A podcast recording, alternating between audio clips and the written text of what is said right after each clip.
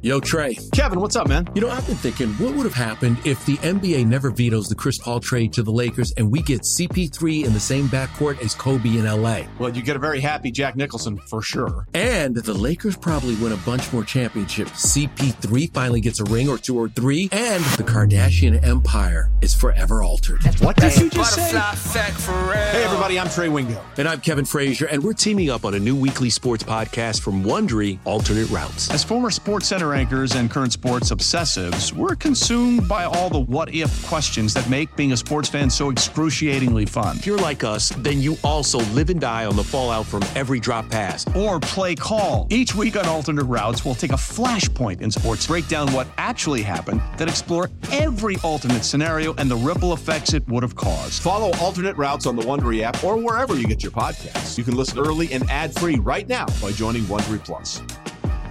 Passion, drive, and patience. What brings home the winning trophy is also what keeps your ride or die alive. eBay Motors has everything you need to maintain your vehicle and level it up to peak performance from superchargers, roof racks, exhaust kits, LED headlights, and more. Whether you're into speed, power, or style, eBay Motors has got you covered.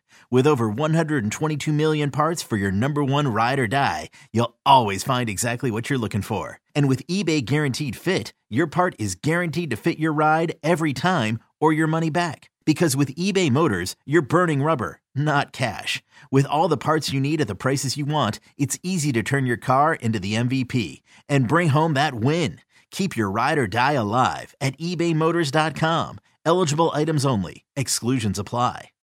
Today's episode is brought to you by Cars.com.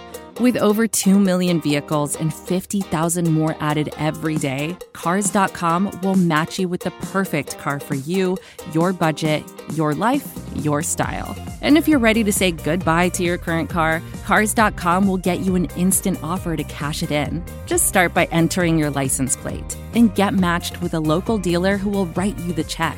So whether you're looking to buy or sell, just go to cars.com. It's magical. A new head coach and boy genius Mike McDaniel, the fastest cheetah to ever roam the football field, and an actual left tackle? Let me check your pulse if you're not fired up. Before we jump into a fresh episode of Phinsider Radio, Jake and Josh want you to please, please, please hit that subscribe button if you haven't yet. Subscribing to the show is the best way to know when Jake and Josh have something cooking in the kitchen. iTunes, Spotify, it doesn't matter. Following helps others find the show, and we want to thank you for that. Now, let's talk some Dolphins.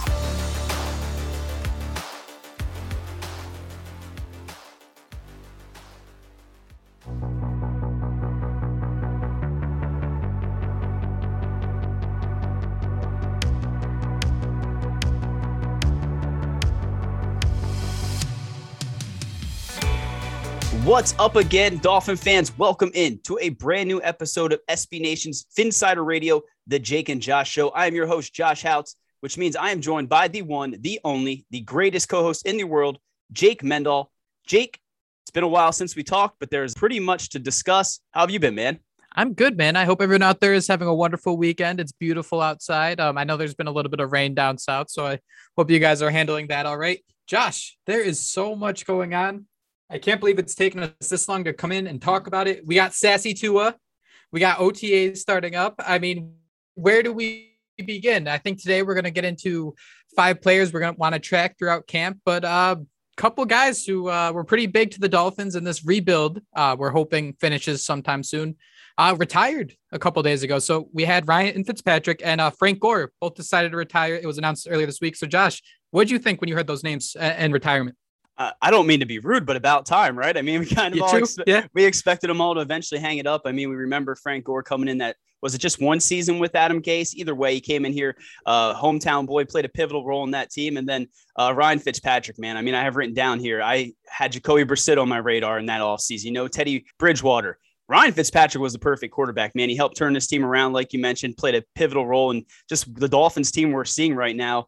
Um, but I guess I really wasn't surprised. You know, I think Ryan Fitzpatrick's 39 years old. Frank Gore's getting up there. So um, better days ahead for them, I think. I think Frank Gore's boxing now, isn't he? I was actually gonna say. I mean, after I think in his first match he was knocked Knocks- out. So I, Well, not, I, I- think he knocked somebody out in another match. There was a video of him knocking someone out too. oh, so, that's the comeback. All right, I like that. I So like he- that. he's a pretty badass, and I think they said Fitzpatrick's already getting, uh, you know, looked at by Amazon and some of those other broadcast companies. So I'm not really surprised, man. But I think the last time we saw Fitzpatrick wasn't he showing his nips off there in Buffalo in like a Yep. cold playoff game or something. So uh, my heart broke a little bit seeing that because you know once he was a Dolphin, that's kind of the memory you want to re- remember. But dude, this guy's been all over the league, played for what five or six different teams. I think everybody in the AFC East except for the Patriots, right? hmm Yeah, no, you're 100 percent right. Actually, both of them, both Fitzpatrick and, and Frank Gore played for every right. team in the AFC Yeah. East except for uh, New England. But They hate New back- England too. I think that's what we just learned here. hey man it's very it's a very common thing and and you know, we can't really blame him but i think it's so funny to look back at fitzpatrick's career just the different ups and downs. I mean you think about that jets team he almost took to the playoffs just to lose the final week of the season. I think he had three interceptions. Um you know those teams as dolphin fans i mean it was kind of cool brandon marshall eric decker. Uh, then he has that stint in, Tampa Bay, Josh, where you know he's wearing DeSean Jackson's chain. He's kind of being a baller. He's got a great team around him, and he, you know, he's battling with Jameis Winston, some fun teams. And then he comes to Miami, Josh, and, and he kind of changed the complete direction of the rebuild. Uh, because when you think about it, that team was not supposed to win. What what was it? Five games. They finished strong at five of last nine or something along those lines. So, Josh, I'm curious to hear your thoughts because you know you see teams do it every year, tear it down. The Browns did it a couple times. The you know the Jacksonville Jaguars have had the first uh, overall pick in two drafts in a row.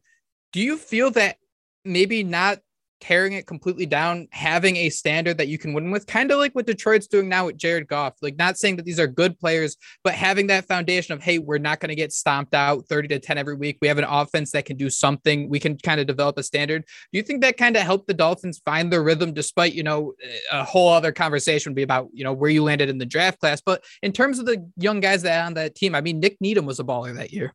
Yeah, I mean, I don't think anybody truly thought the Dolphins were going to come in and even win that many games that season. I mean, again, Mhm. it's a testament to Ryan Fitzpatrick. I again thought t- Teddy Bridgewater, Jacoby Brissett. This was what 2019. Those guys, I was a big Bridgewater fan, huge Brissett fan, and uh, again, they went the right move with Ryan Fitzpatrick. I mean, at the time, I don't think anybody thought, oh, Ryan Fitzpatrick's coming in here to you know win games or even turn this franchise Right. around. But again, I mean, this team kind of just rallied around him and his energy. I mean, you talk about Mike Gesicki. He just talks about, you know, how much Ryan Fitzpatrick meant to him that rookie year. All the other young players, it wasn't his rookie season. It was a soft. It was a sophomore. Yeah. I'm gonna say, man, you're you're kind of right though, because Gesicki's had the development. I mean, he started as a Squirtle. He couldn't block shit, and then his second year, he, he, still might he still might not be able to block shit. We're getting there. We're getting there. And then he evolves into the Wartortle, and he gains all this confidence with with Ryan Fitzpatrick. You know, and, and I think that's kind of the big thing. You know, we're hoping he can become that Blastoise, but. I think it's so important to have those guys that can inject confidence into the younger players and let them know, hey, you might make a couple mistakes, but I mean, you need to have a lot of confidence to do what Gesicki does in terms of the contested catches. I think he has the second most behind Mark Andrews over the last two years. So it's just kind of interesting to see so many different people talk about Fitzpatrick. I mean, DeVante Parker had that incredible year with them. Uh, they, they beat the Patriots in week 17, man. There- There's there was a lot to like about the Fitzpatrick era. And I think uh just a dude who puts a smile on your face. He does, and I think we're all going to remember, you know, some of those plays. His face literally getting ripped off, and him completing that pass against the Raiders. What was it to Mack Hollins down the sideline to eventually win that game? He was nine and eleven as the Dolphins starter. Jake um, completed 494 of 769 passes for 5,620 yards, at 33 touchdowns and 21 interceptions with the Dolphins. But my favorite stat, Jake, was in 2019, led the team with 243 yards on Yes. the ground on 54 carries. So again, played 17 seasons, threw for 34,990 yards, 223 total touchdowns, 169 interceptions, and played for the Bills, Bengals, Dolphins, Jets, St. Louis Rams, Tampa Bay Buccaneers, Houston Texans, Tennessee Titans, and the Washington football team. So again, man, thank you, Ryan Fitzpatrick. Um, did he ever win a playoff game? He probably didn't, right? I mean, I don't think he's probably ever had that type of I Well- mean, as a backup, right? we haven't we haven't even discussed his best play his best pass and and that was technically if we want to be real nitty gritty it was a playoff game for the dolphins ryan fitzpatrick you you forgot one of his statistics where he's the he threw the farthest pass without looking in the direction of the actual pass in the NFL. That that Raiders game, we have to mention that the Mack Hollins streaking down the sideline. Uh, then you add on the 15 yard penalty, man. That was just magic, and it, it sums up his entire career right there. It does. And uh, again, thank you, Ryan Fitzpatrick. Thank you, Frank Gore. I mean, I wish Frank Gore was here more years so we could sit here and, you know, um, glamour over all the things he did, but two veteran players that I mean they their role in Miami was something that these young players took notice of. And again, who knows what what some of these guys meant? I mean, we didn't even talk about Tua Tagovailoa. Maybe this is the transition here, but um, you know, part of me felt uh, I guess, disdain towards Ryan Fitzpatrick. You know, when the whole quarterback battle and the he say was coming out. But let's be honest, man, Ryan Fitzpatrick seemed to be the perfect pro. Tua Tagovailoa loved having him there to rely on. So I know, again, being a Tua stan, I'm sitting here looking at Ryan Fitzpatrick a little bit negative. But I, again, what he meant for this team, and again, Tua Tagovailoa, man, meant the world of a difference. And I don't know, man, would Tua have had that same swag in camp this week if, uh, you know, he didn't have that year or two under Ryan Fitzpatrick? What are your thoughts? See, I think that's so interesting because, you know, some people did get kind of annoyed, like, hey, you know, you got to support your quarterback. He's the starter. You shouldn't be saying that. But like, think about the guys Tua has played for. Think about how intense his father is. You had Nick Saban. I mean, Brian Flores. We hear about how intense these guys are. I think having Fitzpatrick and that little bit of uh, sugar with the spice and everything nice. Uh, I think that really did help. I think we're seeing that. We're seeing that confidence of, hey, uh, I'm going to tell you what I think. I'm going to tell you what I feel but I'm actually also going to tell you what I know and what's right. And I think that's the whole Fitzpatrick uh, story there. And it's the same thing, man. Like what, what, what players or you know people were mad about Tannehill saying he didn't want to, um, you know, groom a rookie or whatever it may be. And it's like these guys are competitors. These guys are so intense. They want to win. But I mean, neither Ryan Fitzpatrick or Ryan Tannehill are going to like walk off the field and just flip off Tua or, you know whoever it may be on the sideline right they're going to sit there they're going to talk things out i mean and that's just kind of the way it goes that is the way it goes, Jake. And uh, you mentioned a little bit at the top of the podcast, but the big rumor, you know, the big news surrounding the Miami Dolphins and those last two weeks of OTAs, I think they're back tomorrow for the voluntary workouts. But anyway, the biggest thing surrounding this team was Tua Tagovailoa's comments after the one practice. Uh, I think he hit a 55 yarder to Tyreek Hill, then a 69 yarder. Beat writers were praising him, you know, but he was sitting there. He was asked about, and he's like, "I don't know about you guys, but it looked like I could throw the deep ball there," and he just had this swagger, Jake. So give me your thoughts on that because again, um, he's in shorts. He didn't have the bucket hat on this time, but Dolphin fans, you know, whether it's a bad throw or a good throw, we're blowing these things out of proportion because it's June, baby. what else are we gonna do in June? Hey, for me, I kind of take everything with a grain of salt when like either someone's jazzed up. But but for me, when Pete Prisco said the Dolphins hit some long passes, they looked really good today. Dude, Pete Prisco, I've never big. heard him say anything positive about anyone. He you know, he was a beat writer for the Jags. He did not have a lot to celebrate. So for him to kind of come out and say the Dolphins had a good practice, that was kind of it for me.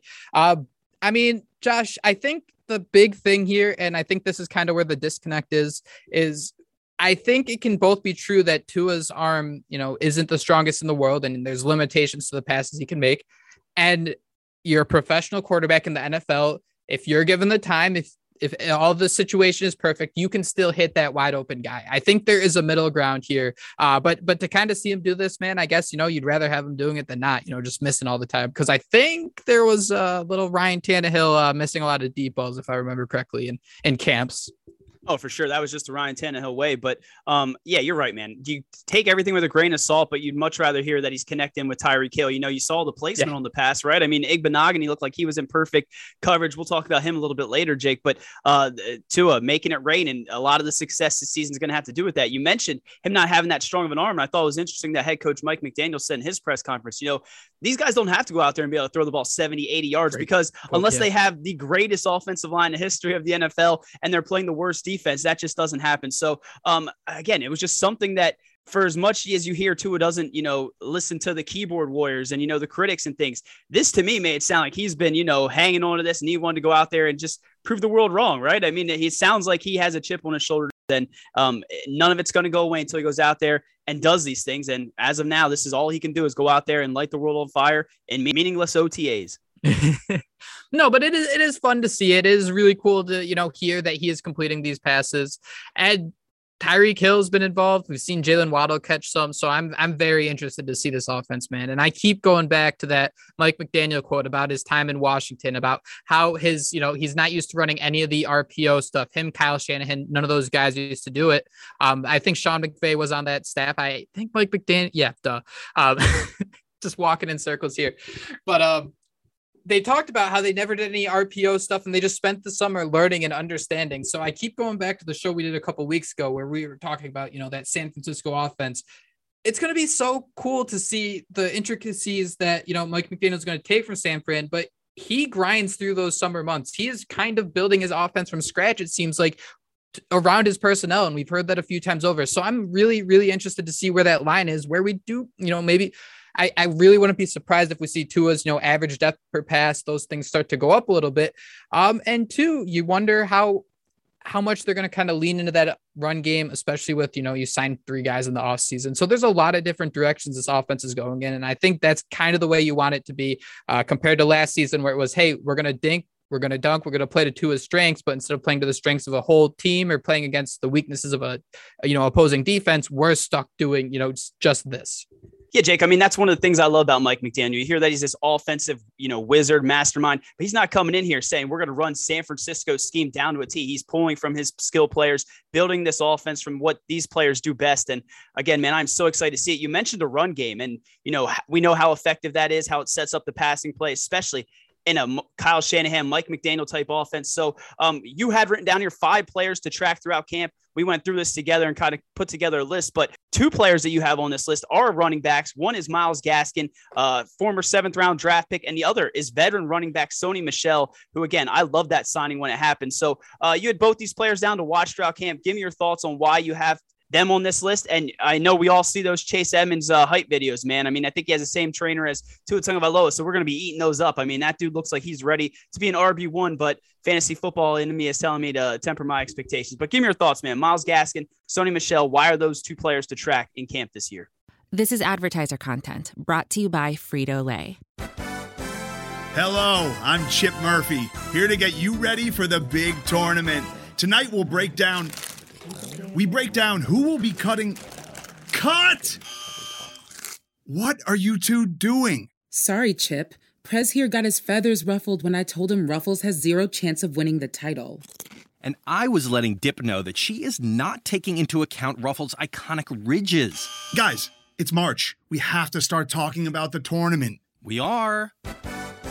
It is the 2023 Frito Lay Snack It. We're talking about big time matchups between Cheetos, Smart Food, Lay's, Sun Chips, and more. Just head to the Frito Lay Snack Bracket and vote for your favorite chip, pretzel, or dip for a chance to win up to $1,000 or a year's worth of snacks. This sounds great. Keep up the good work. Just go to fritolaysnacket.sbnation.com. No purchase necessary. Sweepstakes ends 4-3-2023. Void where prohibited. Here's worth of snacks awarded in the form of 52 coupons, each good for one bag of chips. See official rules at fritolaysnacket.sbnation.com. Josh, I think it's so it's going to be so different to track opportunities this year because I think the way the Dolphins have done it in camp is that in the past they've actually iced their starter at least for the beginning, um, and we stuck with the, the generic, you know, uh, things we heard in what March when signings are made. You know, it's the thunder and lightning every year. We heard that, and, and it never kind of rolled out that way. I think it's going to be a little different because you can line up four guys on this Dolphins um, running back group, and they all could, in theory, start. Right? Some are going to be better than others, obviously, but I think what they're going to try to do, man, is is try to ride a hot hand for a couple weeks and adjust based on defenses. The issue, though, is when you think about the fact they signed someone to a decent deal like Alec Ingold, right? They are going to use a fullback. And if you have what four tight ends who all could make it, you know, you just signed Durham Smythe to New Deal. Gesicki, Gesicki, excuse me, is being paid as a top five tight end. Uh, Adam Shaheen's still flirting around. Uh, and then you have Hunter Long, who you traded up for. So there's not going to be a lot of spots here. So I'm very interested to see if you know the team's hand is forced in a situation like this. And in reality, Josh, I really wouldn't be surprised to see someone like Myles Gaskin, the way the uh, practice squad rules have kind of ballooned over the last couple years, be one of those guys that the Dolphins could, you know, keep there and have him ready to go. He's a true professional. He'll always be ready. He's someone I actually wouldn't be surprised to have to stop, step in two, three weeks. And hey, he's gonna do what he does. He's very consistent. He's like Frank Gore, man. If you need two yards, he's gonna get you three. If you need four yards, he's gonna get you three. So the way those practice squad rules have kind of changed over the last couple years, uh, they they don't need in any terms of limits in, in terms of age or, or how long they've been in the NFL. And you can also prevent four guys every week from being poached and, and signed to other teams' active rosters. So to me, I think that unless Myles Gaskin has the camp of his life, I'm wondering if him and Sony Michel are going to be battling for one spot. And you know, there's a pathway to Myles Gaskin still starting five, six games as starting as one of those practice squad guys and seeing how the dominoes start to fall.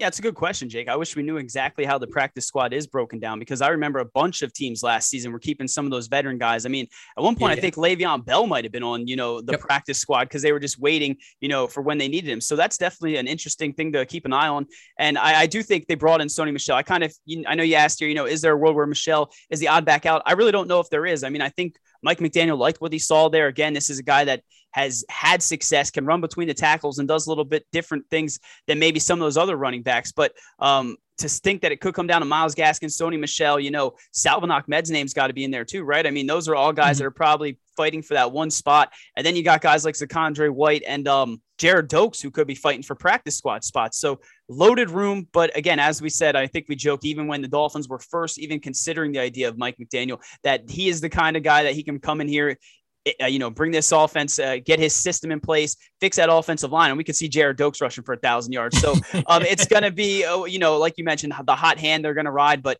I think we are going to see it be a little bit different than what we might have expected from, you know, Brian Flores when he came out there with Malcolm Brown starting or Jordan Howard. I mean, I think they signed Chase Edmonds, believe it or not, to be that, you know, quote unquote RB one, and then they'll let some of those other guys know when Mostert's healthy, he might jump into that snap count. You know, and again, Sony Michel is the perfect short yardage back. So um, I'm excited for this unit, man. I mean, I it's June. We're excited for every unit on this roster. We think it's an upgrade, but um, I'm excited, and that's definitely a matchup I'm going to be watching because Eric Studesville's still around, right? I mean, he has to think the world of Myles Gaskin. He has to think the world of Salvon Ahmed. When Gaskin had the touches, when he got the targets, he looked like a pretty damn good running back. So um, I'm interested, man. Another one I have written down here, uh, you mentioned him a little while ago, and that's Noah Igbinoghene. I mean, there's a couple different aspects. Um, is there are we reaching a point where Chris Grier is going to have to admit he was wrong on this pick and, and kind of just bite the bullet there? Are we going to see a situation where you know Brian Flores, you have a different attitude in that defensive room? Actually, you know, it, that's yet to be seen, but you know, maybe he has a little more confidence going into his third year. And Josh, I mean, to say that the Dolphins, you know, cornerback might be their biggest strength is true, but I mean, we saw what happened when they were out. You know, that Jaguars game, you don't lose to the Jaguars unless you know, both Byron Jones and Xavier Howard are out. So I think there's going to be opportunities. I think a very fun battle will be Noah Igbinoghene versus Nik Needham, but I still think there's going to be, you know, whether it's the first week or, or the fifth week, a chance to see if Igbinoghene can become that guy to actually rely on just a, a little bit. So I think this is going to be a very interesting uh, player to watch, especially having to deal with, you know, the Jaylen Waddles and Tyreek Hills of the world. If we're hearing his name, I mean, it's either going to be really good or really bad. And that's it. That's what I have for analysis. Yeah, and early on, you know, it has sounded like it's mostly good that we've heard from Noah Igbinoghene. You see the different pictures that the team puts out. I mean, he's looking yoked as all hell. You mentioned Chris Grier admitting his mistake. If I was Chris Grier, I would blame that right on Brian Flores, right? I remember those articles coming out. How he was in, you know, the the Auburn room, you know, kind of drawing up plays for the defense. So I'm gonna put that all on him. But dude, it would be so nice to have Noah Igbinoghene come out here and be that corner that I think the Dolphins thought they were going to draft. You know, I still go back to him, man. I think they drafted Noah Igbinoghene, signed Byron Jones because they thought that this Xavier Howard thing would not settle, and they were honestly maybe even thinking of moving on from him. So mm-hmm. um, I, that didn't work out clearly. But what we're seeing from Noah Igbinoghene is a guy, you know, he's making plays. Travis Wingfield said he had a pass breakup on that Jaylen Waddle on a Jaylen Waddle play. We saw him in perfect coverage on Tyreek Hill. And again, man, he has Patrick Surtain and Sam Madison teaching him. So um, we could sit here and say how plug and play Brian Flores was with that defense, you know, how great he was with that secondary. All of that is true. But Josh Boyer was also a secondaries coach. And now you brought in two of the most prolific corners in all of Miami Dolphins history to what? Uh, help take this no, young, what, 22, 23 year old player to the next level. I'm excited, man. If he could hold his own and go to battle against Nik Needham, who again, uh, Nik Needham's pretty freaking awesome, that would be great because um, when you look at that 2020 class, everyone's always going to look at Joe Burrow, you know, Tua Tagovailoa, Justin Herbert, but man, Noah Igbinoghene, Austin Jackson, those could have been different picks, and this Dolphins team could look much different. So let's see Noah Igbinoghene go out there and continue this success when the games matter. You mentioned Austin Jackson. Let's kind of stick on the offensive line because, in terms of news or developments that we've seen from the Dolphins, this one might be the biggest. That's kind of caught me off guard a little bit, even though some people were already whispering it. And that's um Connor Williams. The Dolphins signed him to a two-year, $14 million deal. Uh, former Cowboy.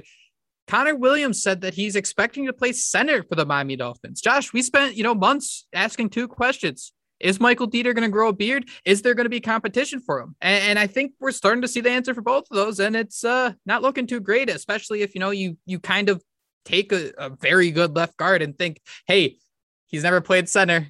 Let's make some magic.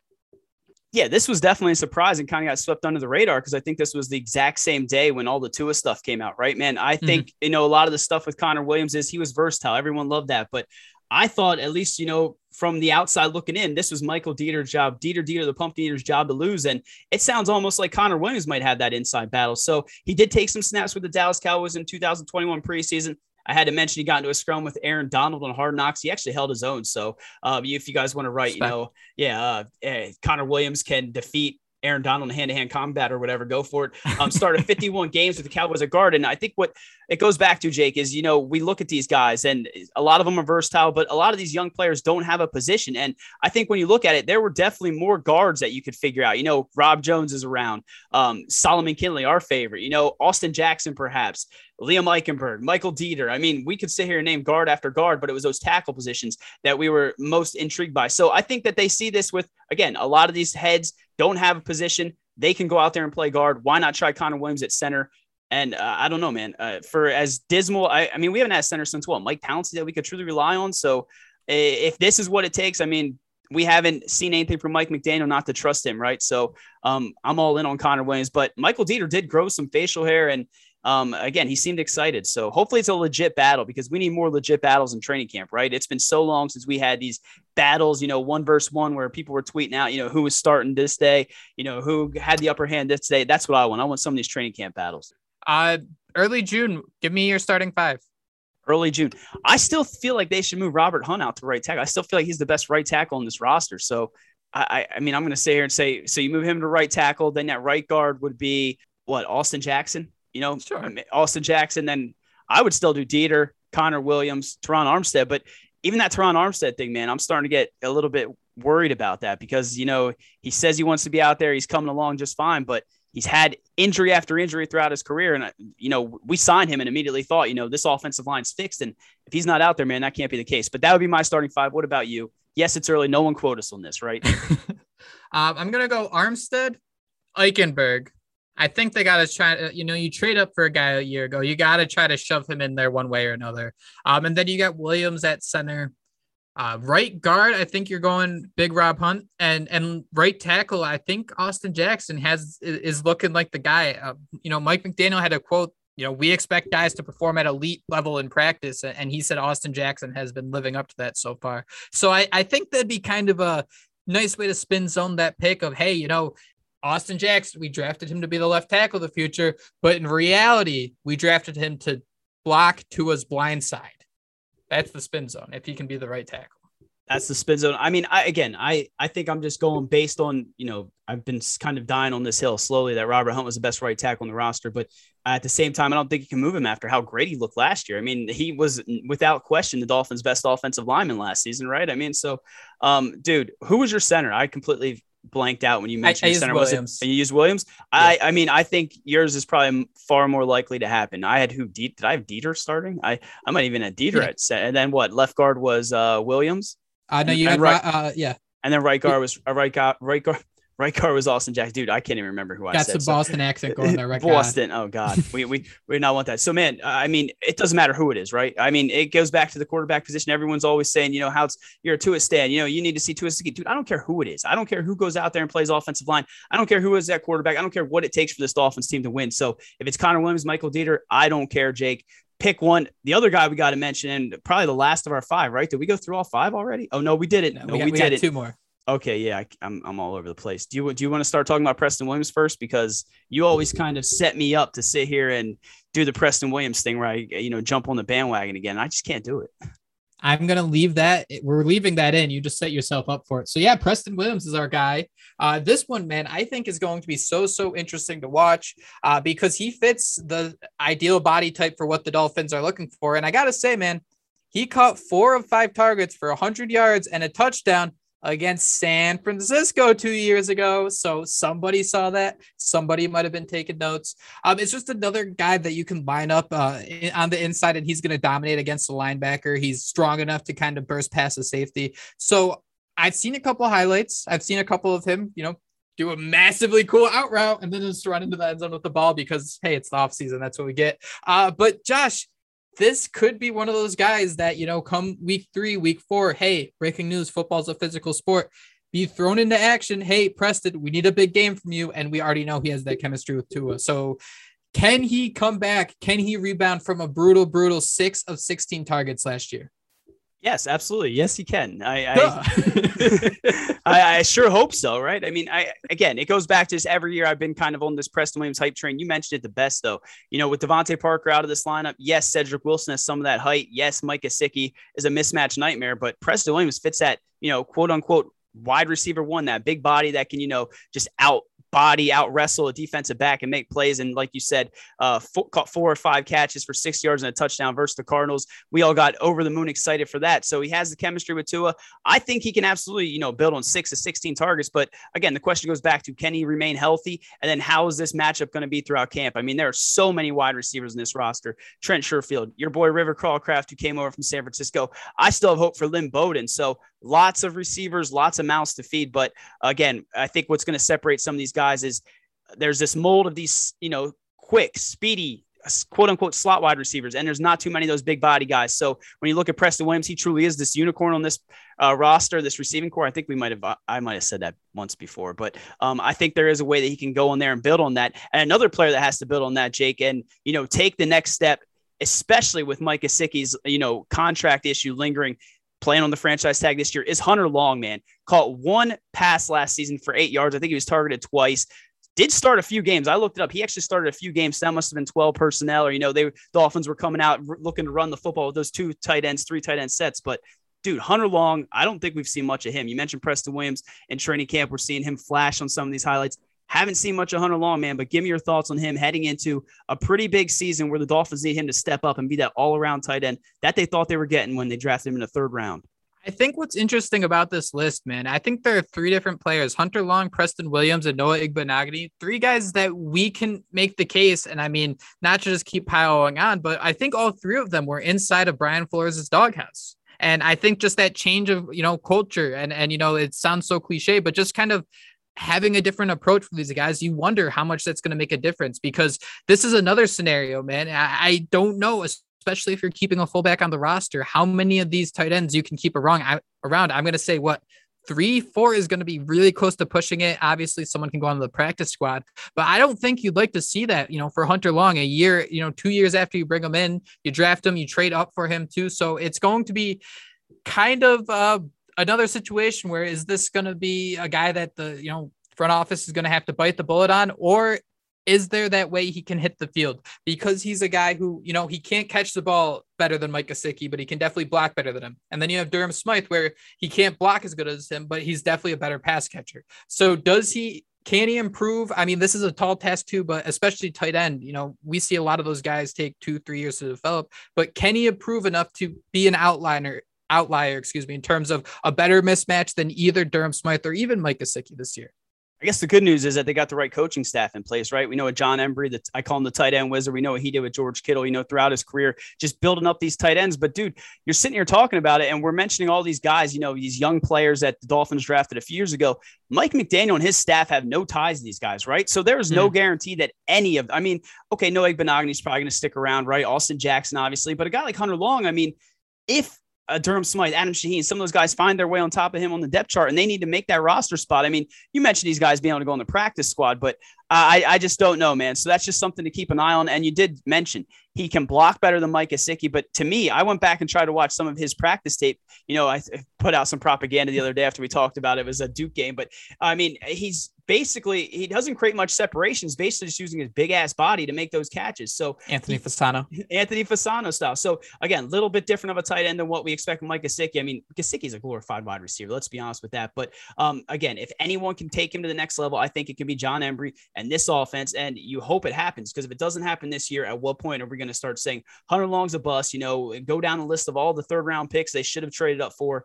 Um, but again, hopefully it doesn't come to that. Hopefully he steps up, has a big season, and then the Dolphins have flexibility with Mike Gesicki, man, because we're looking at now they're paying him what $11 million with the franchise tag. I mean, mm-hmm. uh, that, that's just not what he's getting paid after that Njoku contract and some of those other things.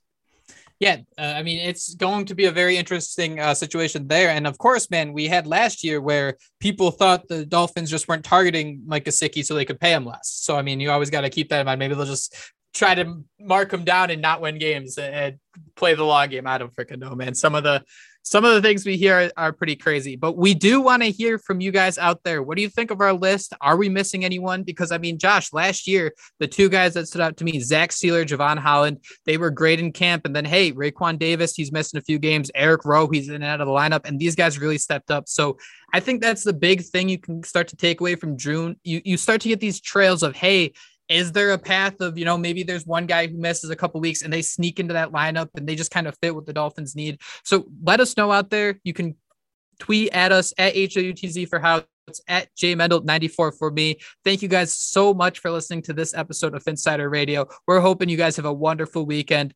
Please please please subscribe to the show if you are not already. And most importantly above all else fins up. Fins up that Phinsider Radio, part of the Phinsider.com and the SB Nation Network. Miami has the Dolphins, the greatest football team. We take the ball from goal to goal like no one's ever seen. We're in the air, we're on the ground, we're always in control. And when you say Miami, you're talking Super Bowl, cause we're the Miami Dolphins. Miami